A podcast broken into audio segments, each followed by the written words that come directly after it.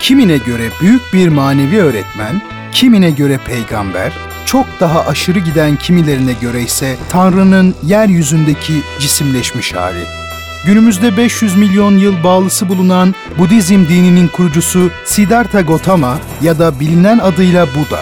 Geçmiş zaman olur ki yeni bölümünde bu çok önemli tarihsel ve düşünsel şahsiyeti, hayatı ve öğretisi temelinde ele alıyor. Geçmiş zaman olur ki Buda'nın hayatı bölümü bu cuma 21'de Samsun'un Gerçek Radyosu'nda. Geçmiş zaman olur ki Tarihin en ilginç olayları ve en renkli kişileri bu programda. Bertan Rona tarafından hazırlanıp sunulan Geçmiş Zaman Olur ki sizleri her hafta şaşırtıcı konularla dolu bir tarih sohbetine davet ediyor. Geçmiş Zaman Olur ki her pazartesi ve her cuma saat 21'de Samsun'un Gerçek Radyosu'nda. Geçmiş Zaman Olur ki başlıyor. başlıyor.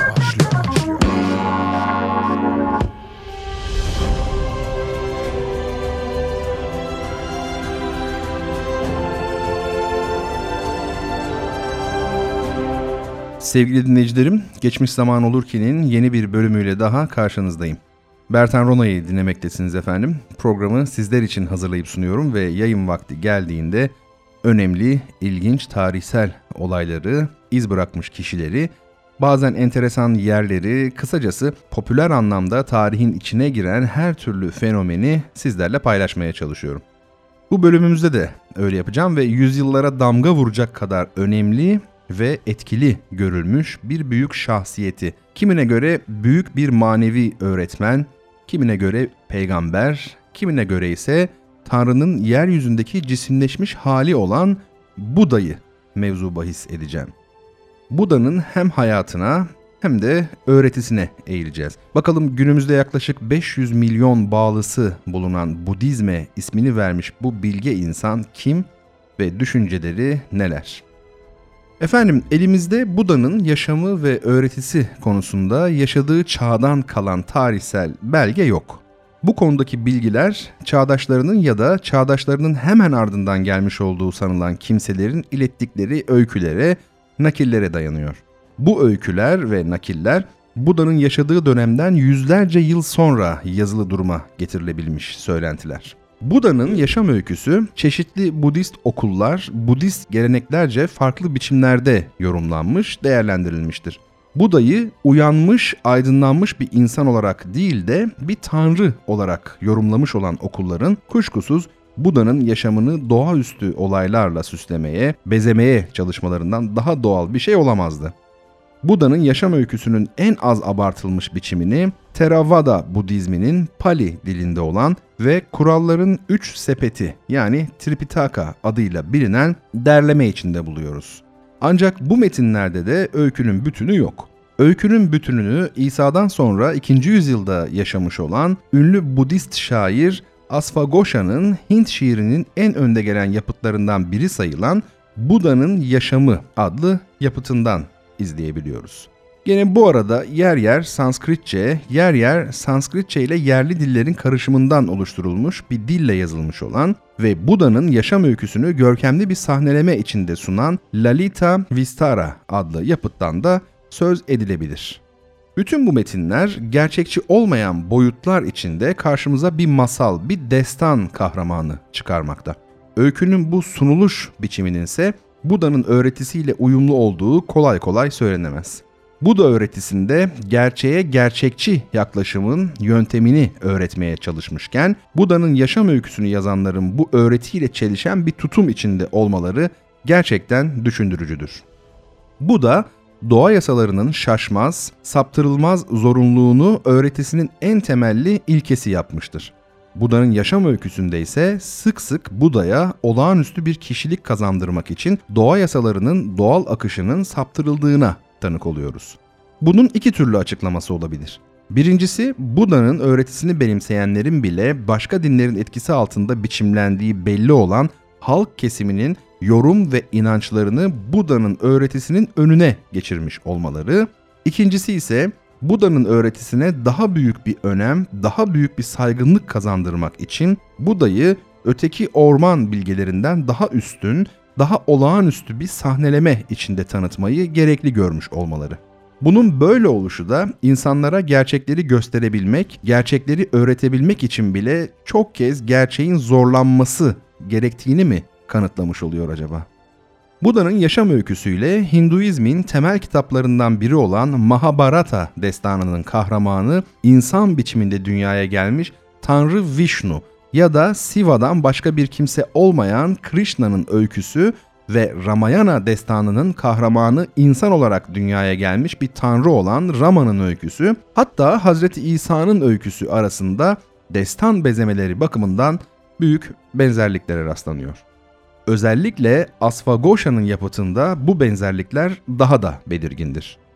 Buda'nın yaşam öyküsünün bu masalımsı destan karakteri hatta bazı bilginleri Buda'nın tarihsel bir kişiliği olduğundan bile kuşkuya düşürmüştür. Ancak 1896 yılında Lumbini koruluğunda bulunan İmparator Ashoka zamanından kalma bir dikili taşta Buda'nın doğum yerinin Lumbini olduğunu belirten bir yazıt, Buda'nın gerçekte yaşamış bir kimse olup olmadığı konusundaki tartışmaları sona erdirmiştir.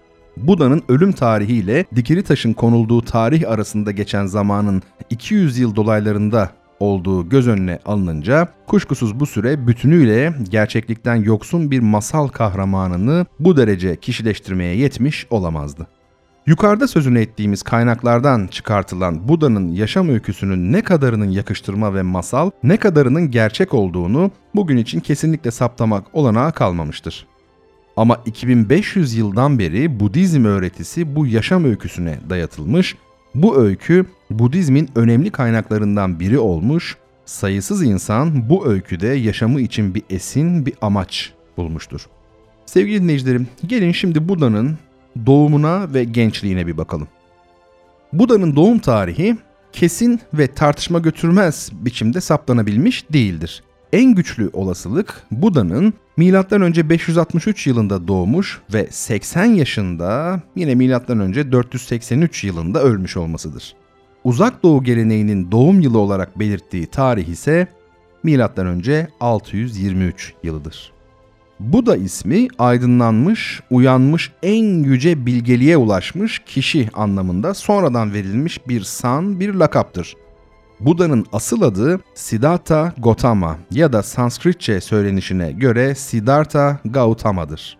Siddhartha'nın amacına ulaşmış kimse anlamına gelmesi bu sözcüğün de bir ad olmayıp bir san, bir lakap olma olasılığını artırmaktadır. Bazı araştırmacıların savına göre Gotama adı ise Buda'nın soyadıdır. Buda bugünkü Oud ilinin kuzeydoğusunda Nepal yaylalarının etekleriyle Rapti Irmağı arasında kalan verimli, sulak, ovalık bölgedeki Küçük Şakya Krallığı'nın başkenti Kapilavastu'nun yakınında bulunan Lumbini koruluğunda doğmuştur. Budist gelenek Buda'yı Şakya Kralı Sudodana'nın oğlu olarak tanıtır. Ama Sudodana'nın hangi yöntemle yapıldığı bilinmeyen bir seçimle soyluların yönetiminde olan Şakya boyunun başkanlığına getirilmiş bir soylu olması olasılığı daha ağır basmaktadır. Şakya Krallığı'nın güneybatısında daha büyük, daha güçlü bir ülke olan Koşala Krallığı vardır. Şakyalar o dönemde biçimsel olarak Koşala Krallığı'na bağımlı sayılmaktaydılar. Şakyaların ırksal özellikleri, kökenleri daha doğrusu tartışmalıdır. Ad benzerliği yüzünden Şakyaları bir İskit boyu olan Saka Türkleriyle karıştıranlar çıkmıştır. Oysa İskitlerin bu yörelere kadar uzanmaları için Buda'nın yaşadığı dönemden sonra bin yıllık bir zamanın geçmesi gerekmiştir. Şakyaların Arya soyundan gelmeyen iç Hindistan'ın yerli halklarından olan bir topluluk oldukları kanısına destek yapılabilecek pek çok ipucu var. Buda'nın yaşam öyküsünde açıklıkla görülen ağaç totemizmi, kadınlara haklar tanıyan anaerkil aile örneğinden kalan görenekler, yoga uygulaması, Buda'nın Brahmanlara ve kurban törenlerine karşı olan tutumu, Şakya boyunun ve dolayısıyla Buda'nın Arya soyundan olmama olasılığını güçlendirmekte. Adına bakılınca Arya ve ayrıcalıklı Kshatriya kastının üyesi olmakla birlikte Buda'nın Aryalar öncesi kent uygarlığı kültürünün temsilcisi olduğu anlaşılıyor. Olasılıkla Şakyalar Pencap bölgesinde bir oranda Arya kültürünün etkisi altında kaldıktan sonra doğuya göçmüş Hindistan'ın yerli halklarından biri olmalıydılar. Buda'nın yaşadığı yörede konuşulan dil, Buda'nın ana dili olan Koşala diyaleğiydi. Buda ilk vaazlarını Magadha diyaleğiyle vermiştir. Koşala diyaleği, Aryaların diliyle yerli halkların dillerinin karışımından oluşan bir dildi. Koşala dili genellikle Hint-Avrupa dilleri içine konan Pali dilinin pek yakın bir akrabası sayılabilir. Bunun böyle oluşu Aryaların Kuzey Hindistan'da Buda'nın çağına gelene dek sürdürdükleri bin yıllık egemenlikleri sırasında yerli halkların dillerini bastıran bir dil ve kültür egemenliğini de kurabilmiş olduklarından daha fazla bir şey kanıtlamış olmuyor. Bugün Hindistan'da yaşayan halklardan 300 milyonunun ana dili Hint-Avrupa kökenlidir. Kuşkusuz Hintliler arasında Arya soyundan gelenler yalnızca küçük bir azınlıktır. Buda'nın ve Kainizmin kurucusu Vardamana'nın öğretilerinde Brahmanizmin Arya soyundan gelen kastları kayıran tutumuna, yerli halkların göreneklerine, geleneklerine ters düşen acımasız, yabanıl kurban törenlerine karşı yerli halkların açık bir tepkisinin varlığını görmemezlikten gelmek olanaksızdır. Öbür yandan gerek Budizm, gerek Kainizm, Brahmanizm dininde sıkı sıkı gizli tutulan ve ancak yüksek kaslardan olanlara bir bölümü eriştirme törenleriyle yani inisiyasyon törenleriyle verilen dinsel öğretiyi hiçbir ayrıcalık gözetmeden herkese açık tutmuş, gizlemek şöyle dursun, yaymak, herkese iletmek için elden geldiğince çaba harcamış, öğretinin yaygınlaştırılmasını dinsel bir görev durumuna getirmiştir. Destansal yaşam öyküsüne göre Buda kendisinden daha eski çağlarda dünyaya gelmiş bir Budalar dizisinin bir geleneğe göre dördüncüsü, başka bir geleneğe göre de yedincisidir. Gotama Buda'nın kişisel öyküsü ise bundan çağlarca önce yaşamış olan Sumeda'nın Buda olmaya karar vermesiyle başlar. Sumeda daha sonraki dünyaya gelişlerinde Budalığın gerektirdiği olgunluğa, yetkinliğe giderek daha yaklaşmış, en son Prince ve Santra adında bir ermiş kişi olarak yaşamını tamamladıktan sonra Buda olmak zamanı geldiği kanısına varmış ve Şakya kralı Sudhodana'nın karısı Mahamaya'nın döl yatağına girmiş. Mahamaya'nın çocuğa gebe kalışı kocasıyla olan bir cinsel ilişki sonucu olmamış. Bu da ana karnına girmek için bir beyaz fil biçimine girmiş. Burada Krishna ve Rama destanlarını hatırlatan bir destan motifiyle karşılaşmış oluyoruz. Hem Krishna'nın hem Rama'nın doğumu cinsel bir ilişki sonucu olmamıştır. Hz. Meryem de bilindiği gibi Hz. İsa'ya bir güvercin biçimine girmiş, kutsal ruhtan yani ruhul kudüsten gebe kalmıştır. Masallarda genellikle çocuğu olmayan bir kadın vardır. Bir derviş ya da ermiş ona bir elma verir ve kadın böylelikle gebe kalır. Masal kahramanı da bu yolla doğar. Mahamaya o yıl yaz şenlikleri sırasında bir düş görmüş. Gördüğü düşte hortumunun ucunda beyaz bir lotus çiçeği tutan beyaz bir fil gelip Mahamaya'nın sağ böğrüne dokunmuş, oradan da rahmine girmiş. Mahamaya ertesi sabah görmüş olduğu düşü kocası Suthodana'ya Sutodana da Brahmanlara danışmış, onlardan düşün yorumlanmasını istemiş. Brahmanların yorumu Mahamaya'nın bir erkek çocuk doğuracağı, bu çocuğun ya bütün dünya ülkelerine egemen evrensel bir kral olacağı ya da dinsel yaşamı seçerse dünyayı bilgisizlikten, yanılgıdan, cahillikten kurtaracak bir Buda olacağı yolunda olmuş. Mahamaya o günden 10 ay sonra çocuğu doğurmak için babasının ülkesi Devadaha'ya giderken Lumbini koruluğundan geçtiği sırada korudaki ağaçlardan birinin dalına uzanırken hiç doğum ağrısı çekmeden ayakta Buda'yı doğurmuş. O anda körlerin gözleri açılmış, dilsizlerin dilleri çözülmüş, topallar yürümeye başlamışlar. Bütün ağaçlar çiçek açmış. Çocuğu tanrılar yıkamışlar ve çocuk hemen yürümeye ve konuşmaya başlamış.'' Dört bir yöne yedişer adım atmış, aynı anda karısı Yosatara en sevdiği öğrencisi kardeş çocuğu Ananda ve arabacısı Channa ve atı Kanthaka da doğmuşlar.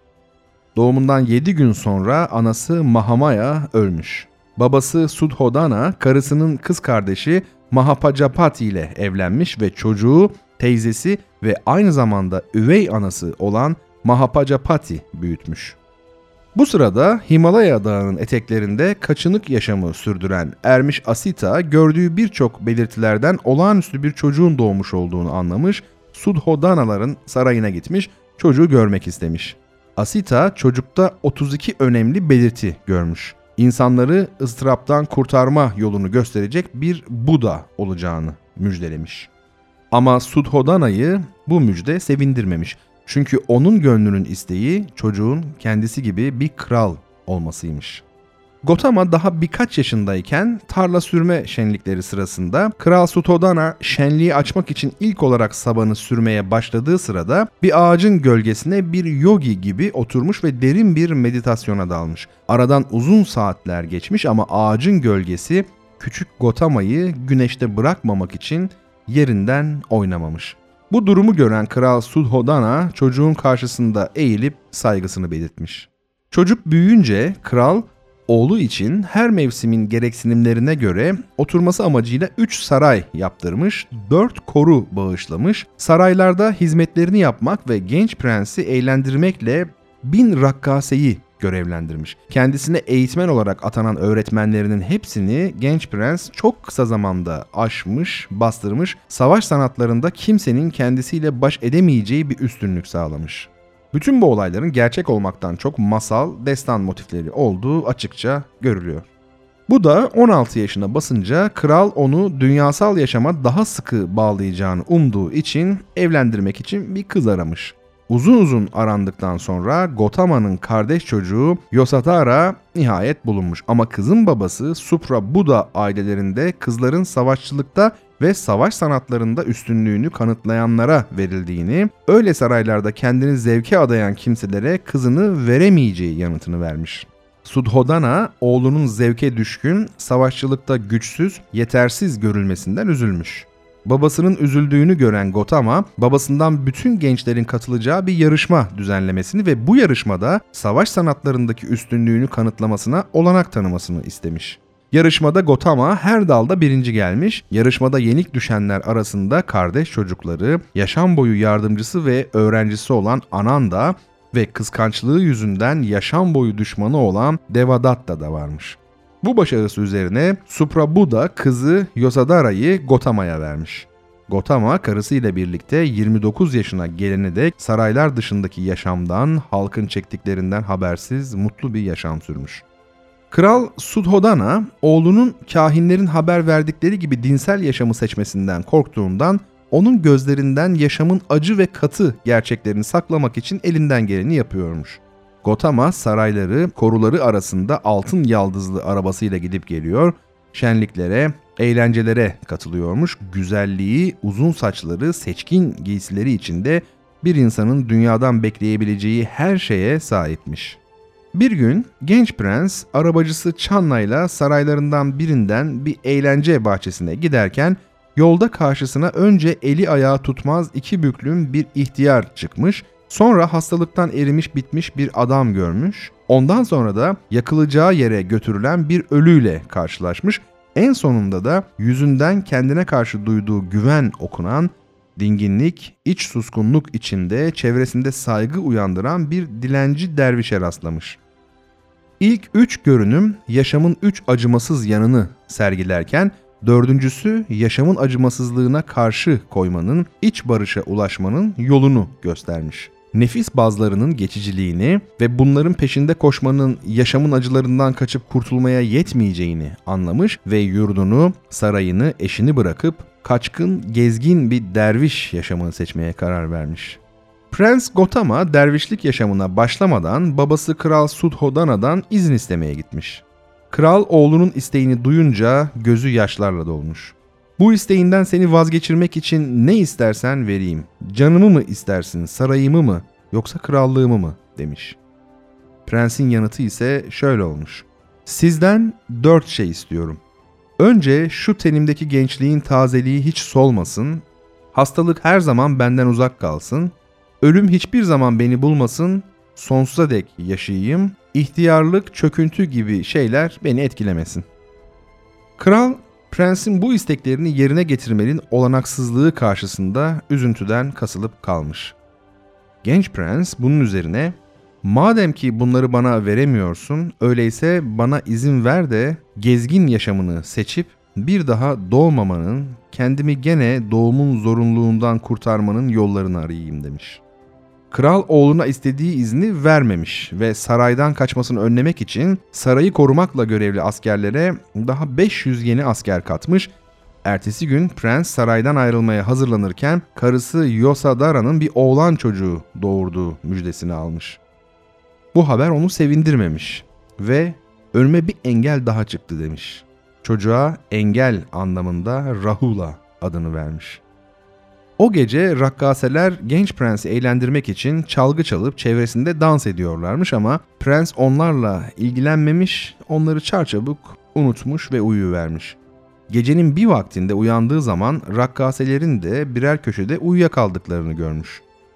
Biraz evvel pırıl pırıl giysiler içinde dans edip şarkı söyleyen o güzel kızların şimdi uykuda o yapmacık güzelliklerinden soyunduklarını, kimisinin salyalarının aktığını, kimisinin horladığını, gövdelerinin biçimsiz bir yığıntı durumuna dönüştüğünü görüp tiksinti duymuş. Sarayı o gece bırakıp gezgin yaşamına başlamaya karar vermiş. Çocuğunu kucağına alıp ona bir ayrılık öpücüğü vermek için karısı Yosadara'nın odasına gitmiş. Çocuğun karısının kolunda her ikisinin de uykuda olduğunu görünce karısını uyandırmadan çocuğunu kucaklayıp öpemeyeceğini anlamış. Karısının uyanmasınınsa gidişini engelleyeceğinden çekinmiş. Kendi kendine aydınlandıktan sonra döner, o zaman çocuğumla gereği gibi ilgilenirim diye düşünmüş. Arabacısı Çanna'ya atı Kantaka'yı eğerlemesini söylemiş. Prens atına atlamış, Çanna da arkasından prensi izlemiş, sarayın kapıları kendiliğinden açılmış, böylelikle saraydan ayrılmışlar. Uzun süre yol aldıktan sonra bir ırmağa gelmişler. Irmağın öbür kıyısına geçtikten sonra prens arabacısına ayrılma zamanı geldi. Üstümdeki şu mücevherleri al, atım Kantaka'yı al geri götür. Benim için hiç üzülme, sen geride kalanlara acı demiş. Sonra da Çanna'nın taşıdığı keskin kılıcı almış, saçlarını kökünden kesip suya atmış. O sıralarda oralardan geçen bir gezgin dervişle giysilerini değiştirerek gezgin yaşamına başlamış. Bir hafta ormanlarda dolaştıktan sonra Magatha krallığının başkenti Rajagaha'ya gelmiş. Kapı kapı dolaşıp yiyeceğini dilenmeye başlamış. Prensin güzelliği bütün kenti şaşkına çevirmiş. Magatha kralı Bimbisara böyle seçkin bir dervişin kente geldiğini öğrenince Gotama ile görüşmek için olun bulunduğu yere gitmiş. Görüştükten sonra da ona krallığını sunmak istemiş. Kendi yerine Magatha ülkesine kral olmasını önermiş. Gotama Magatha krallığını da kabul etmemiş. Amacının aydınlanmak, gerçeği bulmak olduğunu, bu amaçla her şeye yüz çevirip yola çıktığını söylemiş. Kralın isteği üzerine de aydınlandıktan sonra Magatha krallığında vaaz vermeye söz vermiş. Rajagaha'dan ayrıldıktan sonra bir gezgin barınağına gitmiş. Orada kendi nefslerine görülmedik, işitilmedik eziyetler eden çilecilerle tanışmış. Gotama çilecilerden bu çabalarının amacının ne olduğunu sormuş. Onlardan böyle çilelere katlanarak mutluluğu aradıkları yanıtını almış. Bu yanıt Gotama'ya inandırıcı, kandırıcı gelmemiş. Kendi kendine demiş ki, böylesine çaba harcamalarına karşı değilim ama bana öyle geliyor ki bu adamlar asıl özü bir yana bırakıp özden kopuk bir yol izliyorlar. ızdıraptan kurtulup mutlu olabilmek için kendine ızdırap vermekte açık bir tutarsızlık var. Gövdeye egemen olan zihin olduğuna göre gövdeyi denetim altına almanın yolu düşünceler üzerinde egemenlik kurmak olmalıdır. Ne yediği içtiği şeylerin türü ne de kutsal ırmağın suyu insanın yüreğini paklamaya, zihnini arıtmaya yetmez. Bu düşüncelerden sonra bu gezginlerden öğreneceği bir şey olmadığı kanısıyla Gotama oradan ayrılmış. Evet, o dönemin ünlü bilgesi Alara Kalama'ya öğrenci olmaya gitmiş. Meditasyonun tüm aşamalarını, atman öğretisini ondan öğrenmiş. Alara Kalama şöyle diyormuş. İnsanın kendini kendinde yok etmesini öğrenince kuş nasıl kafesinden kaçıp kurtulur, özgürlüğe erişirse ruh da öylesine gövdeden kurtulur, özgürlüğe, bağımsızlığa erişir. Gotama kendi kendine düşünmüş. Özgürlüğüne, bağımsızlığına ulaşmış da olsa ruh gene ruhtur.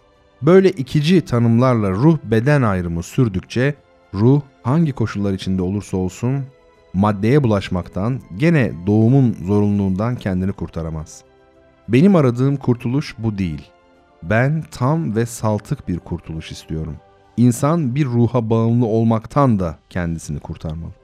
Bu düşüncelerden sonra Alara kalamadan da öğrenecek bir şeyi kalmadığını anlamış ve oradan da ayrılmış. Bu kez de Bilge Uddaka'nın öğrencisi olmuş. Onun öğretisi de Alara Kalama'nınkine benziyormuş. Öğretisinin amacının insanı ne algının olduğu ne de olmadığı yere götürmek olduğunu söylüyormuş. Gotama bunun da kendisini kurtuluşa götüremeyeceği kanısına varmış. Uddaka'dan da öğrenecek bir şeyi kalmadığını anlayınca gerçeği kendi kendine arayıp bulmaya karar vermiş. Bu kararla Uruvila köyü yörelerinde bir ormana gelmiş. Burada kendisi gibi 5 gezgin dervişe rastlamış. Bu gezgin dervişler Gotama'nın günün birinde gerçeğe ereceğine inanmışlar. Çevresinde kalarak aydınlanması sonucu elde edeceği bilgiden yararlanmak için yanından ayrılmamışlar. Gotama 6 yıl boyunca perhizle, meditasyonla günlerini doldurmuş. Günlük yiyeceğini o güzelim bedeni bir deri bir kemik kalana dek bir pirinç ya da bir susam tanesine kadar indirmiş. Bir gün bacakları gövdesini çekemez olunca düşüp bayılmış. Çevresindekiler önce onun öldüğünü sanmışlar.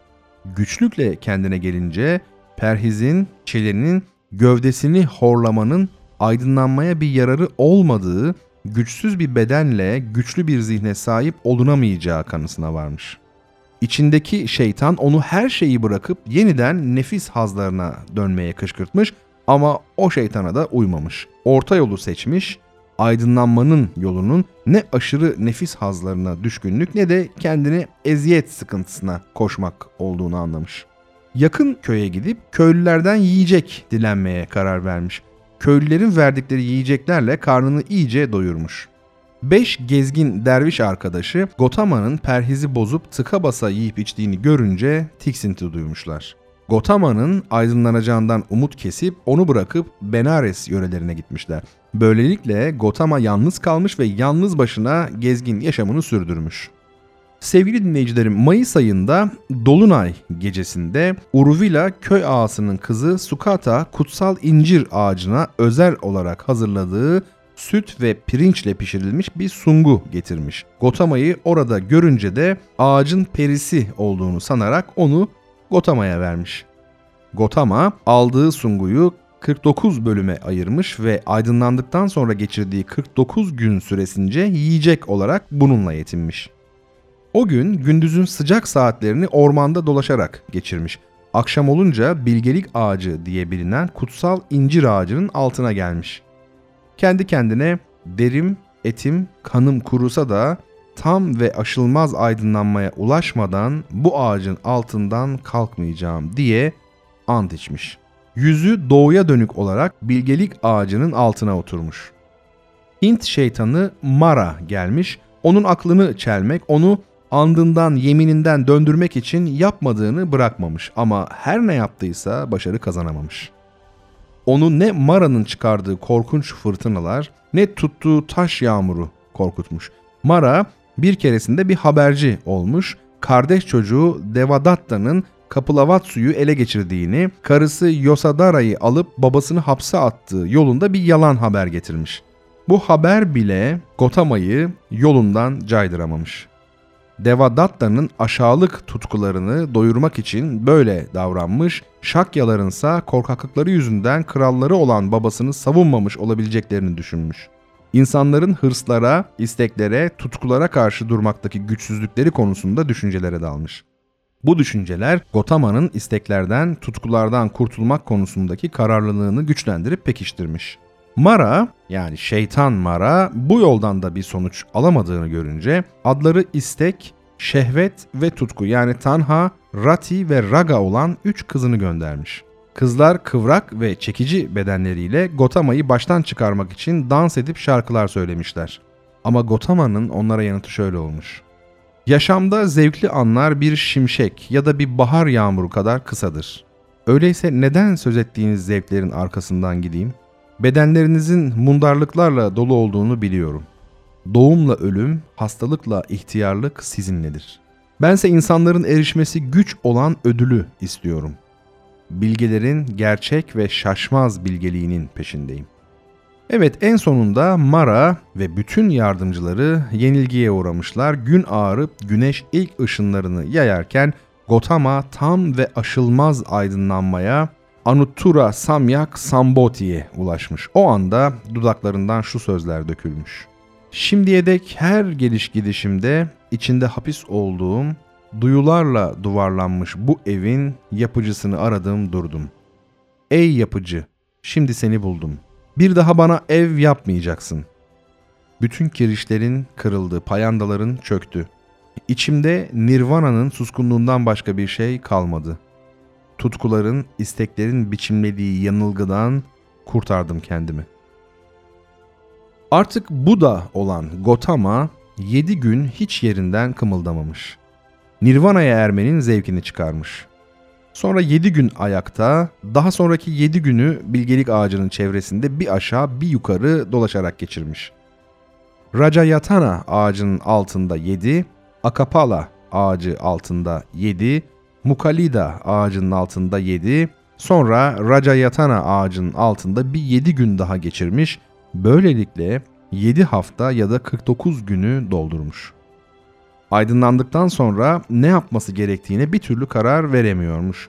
Uyanması, aydınlanması sonucu elde ettiği bilgiyi yani darmayı, var olanı da olmayanı da yöneten, ıstıraptan kurtuluşun bilgisini de içeren yasaları insanlara öğretmeli mi yoksa öğretmemeli mi?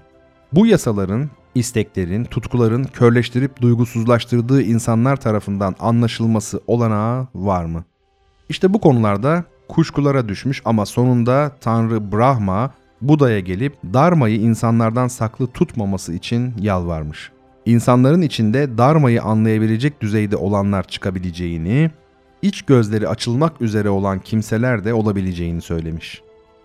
Tüm canlılara karşı sevecenlik duygularıyla dolu olan Buda, Tanrı Brahma'nın dileğini kabul etmiş. Önce Dharma'yı hocaları Alara Kalama'yla Udaka'ya öğretmeyi düşünmüş ama onların ölmüş olduklarını öğrenince Uruvila çevresindeki ormanlarda birlikte oldukları beş gezgin derviş arkadaşını anımsamış, onları bulup Dharma'yı onlara öğretmek için Benares'e gitmiş. Diyelim ve bu akşamlıkta geçmiş zaman olur ki sonlandıralım efendim Buda'nın masalsı hayat öyküsüyle. Sevgili dinleyicilerim bu bölümümüzde getirdiği düşüncelerle önemli bir dini inanca öncülük etmiş ve büyük bir ahlak öğretisi geliştirmiş olan Buda'nın hayatını ve görüşlerini kısaca ele almaya çalıştık. Budizme ismini vermiş bu önemli insanı sizlere anlatmak için de Ahmet Güngören'in Historical Sense .com internet sitesinde yer alan incelemesinden yararlandık. Önümüzdeki programda, programlarda tarihin yepyeni ve ilgi çekici öyküleriyle karşınızda olmak istiyoruz. O vakte kadar hepinize esenlikler diliyorum efendim.